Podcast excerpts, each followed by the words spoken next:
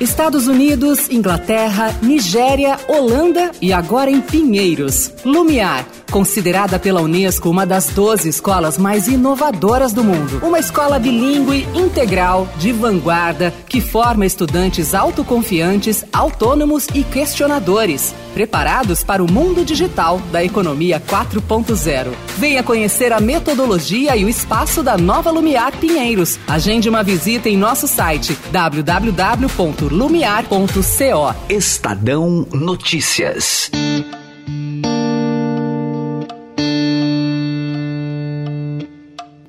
Na semana passada, este podcast falou sobre os próximos passos após a reforma da Previdência ter sido aprovada no Congresso. Agora, o governo traça cinco eixos na área econômica que serão atacados até o final do ano e começo de 2020. Esses pontos são considerados fundamentais pelo ministro Paulo Guedes para mudar a gestão das contas públicas, principalmente o gasto da máquina governamental nas três esferas: federal, estadual e municipal. Na edição de hoje do Estado Notícias, vamos destrinchar e analisar o pacote que será proposto pelo Executivo, tanto no aspecto econômico quanto político. Não é de hoje que Paulo Guedes vem defendendo esses eixos, como a reforma administrativa. Reforma administrativa do Estado, simplificando as carreiras, acabando da mesma forma que nós descobrimos uma fábrica de privilégios na Previdência, tem uma fábrica de privilégios na administração pública, nos gastos, nos salários, 300 carreiras diferentes. O Pacto Federativo. O Pacto Federativo era justamente como é que eu posso é, corrigir esse, esse desajuste do governo, onde algumas despesas crescem sem controle e acaba faltando dinheiro onde o povo está. A PEC DDD. O ministro Moro está precisando gastar 500 milhões de segurança nacional e o dinheiro está travado, um bilhão e meio travado no fundo penitenciário. Ele, ele, nós queremos justamente usar esse recurso para a Força Nacional agora. E ele não pode, porque o dinheiro está travado. O programa de ajuda a estados endividados, conhecido como Plano Monsueto, por ter sido idealizado pelo secretário do Tesouro Nacional, Mansueto Almeida. Se o governador comprovar que vai fazer um ajuste fiscal de tal forma que ele vai recuperar a nota B, que mostra que ele tem uma situação fiscal razoável, que o qualifica para pegar empréstimo com a União, a gente vai antecipar o benefício. E o pacto emergencial? E em vez de ficar correndo por 4% do dinheiro, porque 96% do dinheiro está carimbado, ele só tem 4%. E fica uma briga de uma ferocidade enorme. Por isso que a gente vê essa ferocidade de ataques políticos, uns atacando os outros, para disputar 4% do orçamento. Convidamos a repórter do Estadão em Brasília, Adriana Fernandes, para explicar cada um desses eixos e como eles pretendem equalizar melhor as contas do governo e ajudar no desenvolvimento de estados e municípios. Tudo bem, Adriana? Oi, Emanuel, tudo bem? Tudo ótimo por aqui. Bom, um primeiro eixo seria a reforma administrativa. Esse é o é, seria o enxugamento da máquina mesmo, é isso, Adri? Não, essa é uma reforma voltada não só para a redução dos gastos, para melhorar a gestão, né, da folha de pessoal do governo. Essa é uma, é uma folha não só do governo federal, eles também querem atingir estados e municípios. A folha tem crescido, ela é, tem muitas distorções. Uma das distorções é um número muito grande de carreiras que o governo avalia que quer diminuir, mas também é, tem um ponto que hoje, o, principalmente nas carreiras de Estado, que que são da Receita Federal, Polícia Federal, é, Banco Central, essas carreiras de mais estatura dentro do serviço público, o, o, servidor que passa no concurso, ele já passa com um salário muito elevado.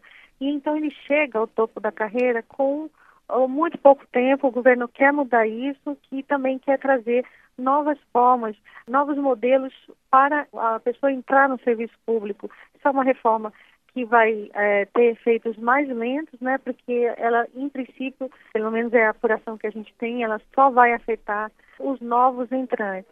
E aí o governo também vai mexer na, na estabilidade do servidor. A estabilidade é, aquela, é a regra que, que o servidor público não pode ser demitido.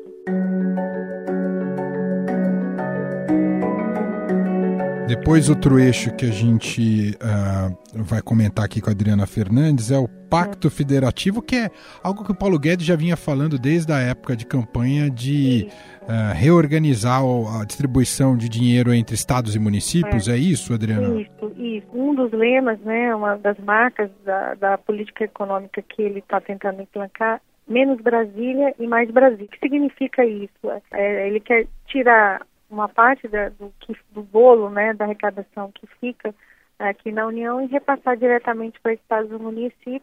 Essa é uma pauta difícil também, porque ele mesmo vem encontrando dificuldade de cumprir essa promessa, né?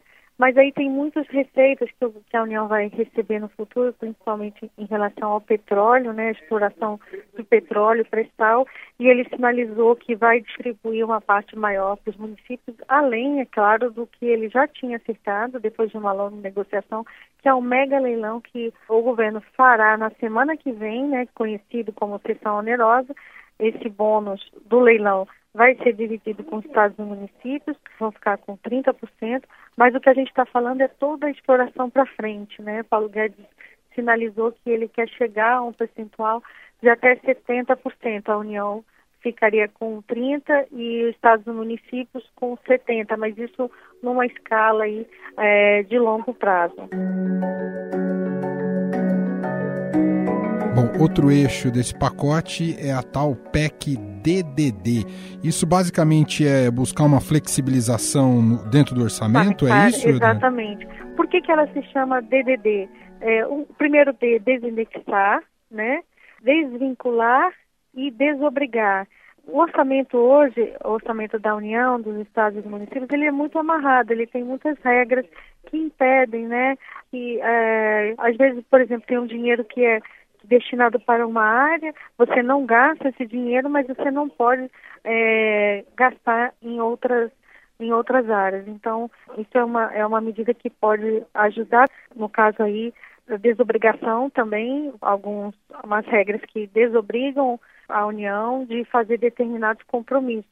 Então, tudo isso o governo acha que vai melhorar a gestão. Tem um ponto aí que é o tal desindexar, que é um ponto delicado, porque Bolsonaro, a, a equipe econômica queria realmente desindexar o salário mínimo, mas a gente do Estadão já mostrou que é, lá no, na Ásia ele estava viajando, ele ligou para o Paulo Guedes, preocupado com notícias de que, que, a equipe econômica poderia fazer mudanças né, em relação ao salário mínimo, a, a Constituição ela garante correção da inflação ao salário mínimo, havia uma intenção sim da equipe econômica de mudar essa regra e o presidente Bolsonaro é, vetou.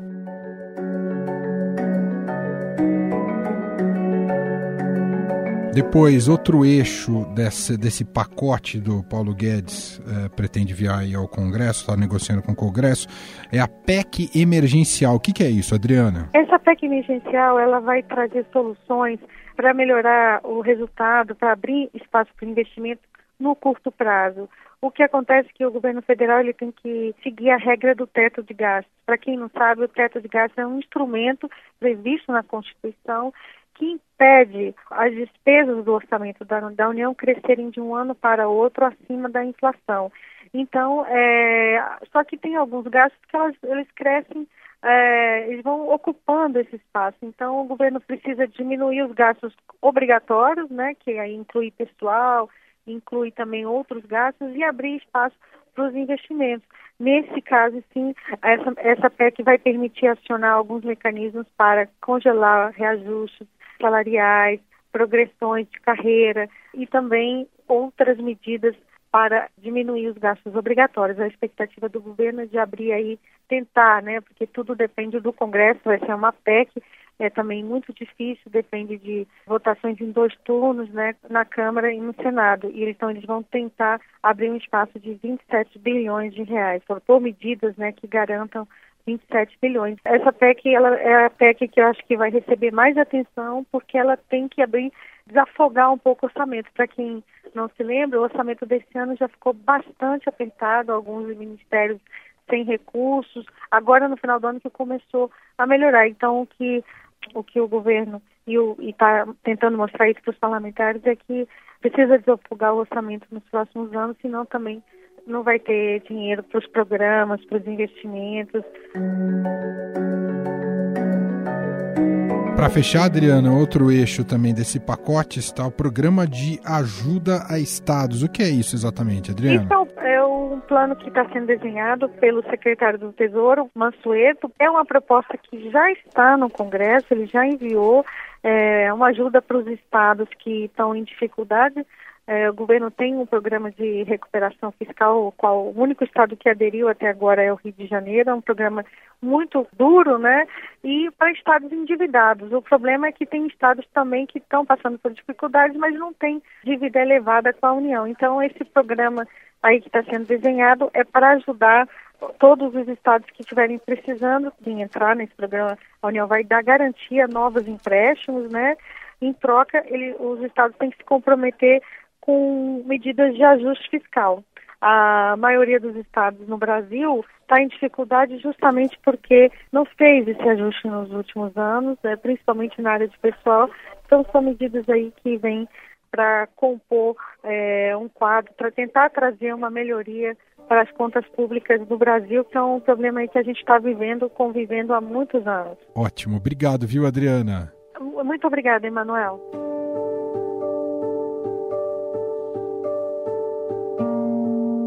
Mas esses devem ser os temas atacados pelo governo após a reforma da Previdência? De que forma eles contribuem para uma melhora na economia do país? Quem responde essas questões é o ex-presidente do Banco Central e colunista da Rádio Eldorado, Gustavo Loyola. Ele conversou com Gustavo Lopes. Loyola? Opa, tudo bem? Tudo bem, e você? Tudo tranquilo. Esses pontos devem ser a prioridade do governo neste momento, Loyola? tendo sido a reforma da Previdência bem sucedida, né, vamos dizer assim, é, ela não é suficiente. Acho que há um consenso que ela não é suficiente que outras medidas na área fiscal são necessárias, né? E principalmente para que é, se possa atender ao preceito da limitação do crescimento é, do gasto, né, que está na, naquela PEC, né? Então o governo é, não tem é, hoje o, os instrumentos para de uma maneira sustentável, praticar uma política de redução ou de não crescimento do gasto público. Até porque, vamos dizer assim, tem muita rigidez no gasto, tem muitas despesas vinculadas, indexadas, enfim. E, além disso, tem também outras questões relacionadas aos estados e municípios, a divisão de receitas e de atribuições, tudo isso. Né? Então, uh, vamos dizer assim, eu acho que o diagnóstico é correto de que o próximo esforço importante tem que ser na área fiscal. E essas medidas aí, mesmo assim, a gente não tendo visto o seu detalhamento, parece que vão na direção correta. É, eu acho que tem uma agenda importante na, ainda em aberto na previdência dos estados, né? Eu acho que os estados têm que ser obrigados a, a fazer os ajustes nas suas previdências, porque qualquer, vamos dizer assim, afrouxamento aí, principalmente relacionado a, a, a repasse de recursos federais para os estados, sem uma reforma da Previdência, eu acho que seria totalmente contraproducente, né? Eu acho que simplesmente retiraria aí a, a pressão para os estados ajustarem essas contas. A gente percebe por esses cinco eixos definidos pelo governo que muitos deles tratam dos gastos do próprio governo, né? É, você tem a reforma administrativa, você tem a PEC emergencial. O caminho é por aí também, é desburocratizar o governo federal? Não, exatamente. Eu, eu acho que é basicamente tirar a rigidez que existe hoje no gasto federal e dar maiores ferramentas para o governo federal gerenciar é, as suas contas, né? não tem nenhum problema você expandir gasto público é, de maneira temporária quando há uma necessidade de estimular a economia, desde que você possa possa ser feito com responsabilidade e que o, o governo tenha flexibilidade para reduzir o, o, seu gasto quando necessário, né? O problema no Brasil é que só funciona numa direção. O governo lá na época do PT expandiu os gastos mas esses gastos foram colocados num outro patamar que do qual não se consegue reduzir. Né? Além disso, outra coisa que afeta muito a gestão pública do orçamento público são as vinculações, né? porque o governo tem certas obrigações de direcionamento de despesas, isso não é eficiente, o governo pode estar direcionando eh, recursos em excesso para determinadas áreas e deixando outras é, a descoberto e também é, pode estar tendo que gastar no momento em que não tem condições fiscais para tanto. Então, é, eu acho que é, vamos dizer, nós temos aí um conjunto de medidas que procura, de fato, atacar esses, esses problemas. Vale dizer o seguinte, né, que por mais que, que a gente projete aí de maneira otimista aí as consequências da reforma da Previdência e mesmo alguma recuperação da receita né, de impostos, não tem muita perspectiva de curto prazo de é, eliminação do déficit fiscal sem que essas medidas complementares sejam adotadas, né? Por exemplo, você falou aí da PEC emergencial, né? Isso. É, então essa aí já traz um, uma economia importante no curto prazo, quem sabe antecipando aí um equilíbrio da, do, do resultado primário, né? Que hoje não se espera vir antes de 2022. Agora, não adianta sobrecarregar o Congresso com tudo ao mesmo tempo, porque eu acho que, vamos dizer, a capacidade lá de processamento, né, é, limitada, né? Então são temas complexos que exigem alto grau de articulação política, que aliás falta nesse governo, né? Então já é, vamos dizer, usada, né? Essa proposta dessas medidas aí, porque elas vão mexer com interesses corporativos muito fortes, né? No, principalmente no funcionalismo federal e tal. O ex-presidente do Banco Central, Gustavo Loyola, citou o trabalho árduo que o governo terá que fazer junto ao Congresso para aprovar temas espinhosos que mexem com funcionalismo público, orçamento da União e ajuda a estados e municípios. Afinal, os parlamentares vão abraçar os cinco eixos propostos por Guedes? Existe estabilidade na base do governo no Congresso para aprovar esses temas? Quem chega para responder a essas perguntas é o cientista político e coordenador do blog Legis Ativo do Estadão, Humberto Dantas. Olha, a sensação de estabilidade ela passa por uma sensação de que existe um governo que apresenta uma agenda e essa agenda é aceita dentro do Congresso Nacional. Essa agenda aceita no Congresso Nacional atravessa a arrebentação uh, da justiça e a gente consegue consolidar a norma barra política pública. A gente precisa compreender, Manuel, que primeiro esse governo tem muita dificuldade de diálogo com o Congresso. Fico imaginando, por exemplo, se em algum instante o governo perdeu o controle da paridade existente em termos ideológicos entre o que pensa o ministro da Economia e o que pensam os presidentes das casas do Congresso Nacional, a gente corre o risco de desandar de vez.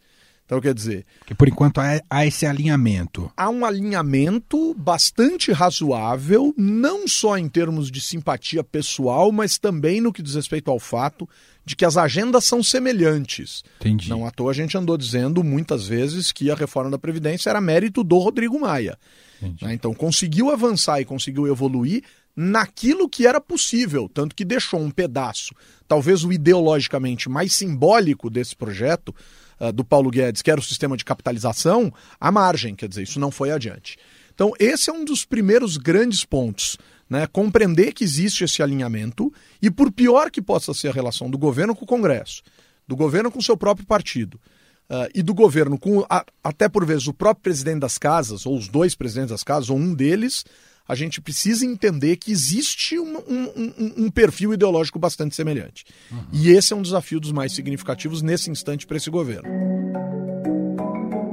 O Guedes, então, ele, ele sim tem feito uma articulação ou, tentado estabelecer uma articulação, Dantas? A questão é saber se o Guedes é hábil o suficiente para fazer isso, ou parte do que ele envia para o Congresso Nacional se perde justamente pela não habilidade que ele tem para fazer isso. Então é aquela história: eu peço para você escrever algo para mim, você escreve 10 páginas. 5 a 7 páginas disso que você me escreve, eu escreveria. Portanto, você não precisa ser hábil uh, comigo, você precisa ser hábil nas palavras. Então, assim, a equipe econômica do Guedes consegue, de uma certa forma, colocar no papel boa parte do que o Rodrigo Maia pensa. Boa parte do que este controle do Congresso Nacional hoje pensa. O resto perde. E esse é um ponto muito interessante. Quer dizer, a gente precisa compreender se estas medidas que o Guedes apresenta agora são de fato medidas condizentes com o que o Maia pensa e com o que o Maia consegue articular internamente, porque não é só o que o Maia quer, é também o que ele consegue articular. E aí nós temos um articulador político bastante hábil, né? a despeito de não ser tão bem votado, ele é muito hábil internamente dentro do Congresso Nacional. Esse é um ponto relevante, esse é um ponto a ser uh, verificado. E o segundo ponto que é muito importante, Emanuel, é Passada a reforma da Previdência, a gente precisa ver se tudo que foi prometido foi pago. A partir daqui, a gente observar que existe uma tentativa de reforma fiscal, uma tentativa reforma de reforma tributária, tributária uhum. uma tentativa de reforma do Pacto Federativo e uma tentativa de reforma administrativa. Uhum. Quando você coloca esses três assuntos na agenda, você percebe que eles se entrelaçam em muitos momentos. É, eu acho muito difícil essas três coisas caminharem juntas, mas o presidente da Câmara já disse para pensar em reforma administrativa, tem que pensar em reforma fiscal, em reforma tributária e vice-versa. Então, tributária e administrativa na cabeça dele andam juntas. É, porque quando você mexe com tributo, você mexe em tese nas três esferas de poder e na distribuição dos recursos. Mas se você for mexer nas três esferas de poder, você vai colocar nessa reforma a reforma do Pacto Federativo. Então, é muita coisa e é muito grande para a gente pensar numa véspera de ano de eleição municipal. Obrigado, viu, Dantas? Um abraço. Eu que agradeço, Emanuel. Um grande abraço a você e a todos os ouvintes. Estadão Notícias. Em 2001, quando fundamos a XP Investimentos, a economia não ia bem. Tivemos até que vender o carro para não fechar a empresa. Com muito trabalho, agora somos uma das maiores instituições financeiras do país. É, aquele carro ainda vai levar a gente muito longe. Para os que acreditam no impossível, nós somos a XP Investimentos. Acredite, xp.com.br. Estadão Notícias. Estadão Notícias desta quarta-feira vai ficando por aqui. Teve apresentação minha, Emanuel Bonfim, e produção de Gustavo Lopes. O diretor de jornalismo do Grupo Estado é João Fábio Caminoto. Quer mandar seu e-mail para a gente? podcast@estadão.com. Um abraço para você e até mais. Estadão Notícias.